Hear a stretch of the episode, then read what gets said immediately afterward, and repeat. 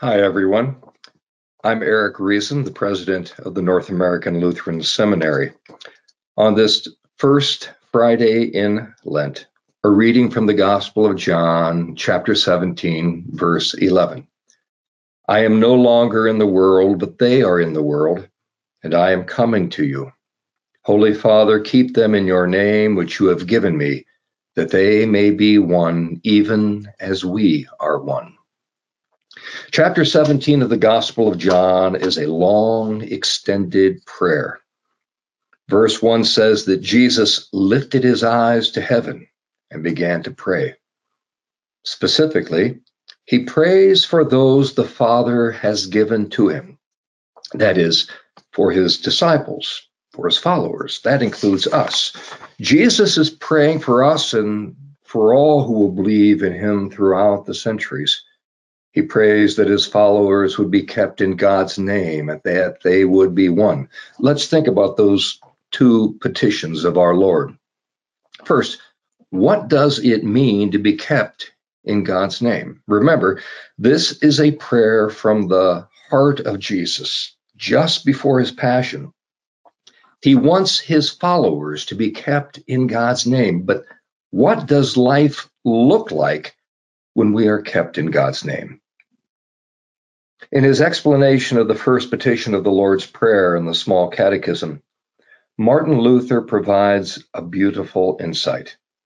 When we pray, Hallowed be thy name, or Holy is your name, we often pray this without thinking too much about what we're actually praying. Luther says that when we pray for God's name to be hallowed, we're asking that, and I quote from the Small Catechism, the word of God be taught clearly and purely. Note those two adverbs, clearly and purely. And we, as children of God, lead holy lives in accordance with it. Then Luther adds the exclamation Help us to do this, dear Father in heaven. But whoever teaches and lives otherwise than as the word of God teaches profanes the name of God among us.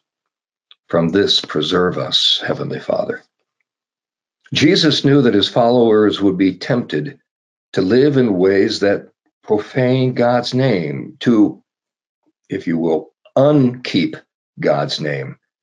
This is why the clear and pure teaching and proclamation of God's word, law, and gospel is absolutely essential for our life together as the church as we strive to keep God's name holy among ourselves and in the world.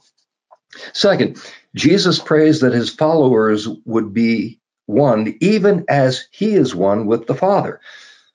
Obviously and unfortunately, the church is splintered into many traditions and denominations and this compromises the witness of the church. So we work ecumenically and we pray for greater visible unity, greater oneness among all Christians.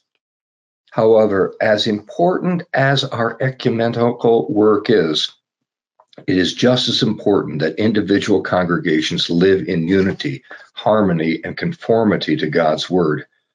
One of the four core values of the North American Lutheran Church is that we are congregationally focused. This means that we believe that congregations are on the front lines of ministry.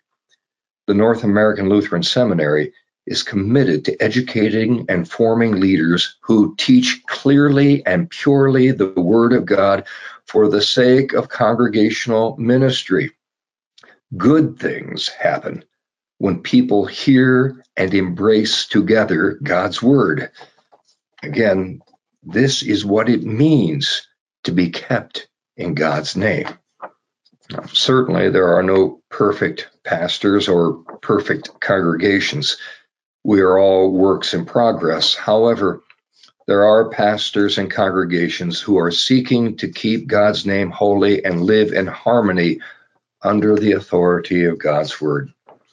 This promotes congregational joy, vitality, and growth.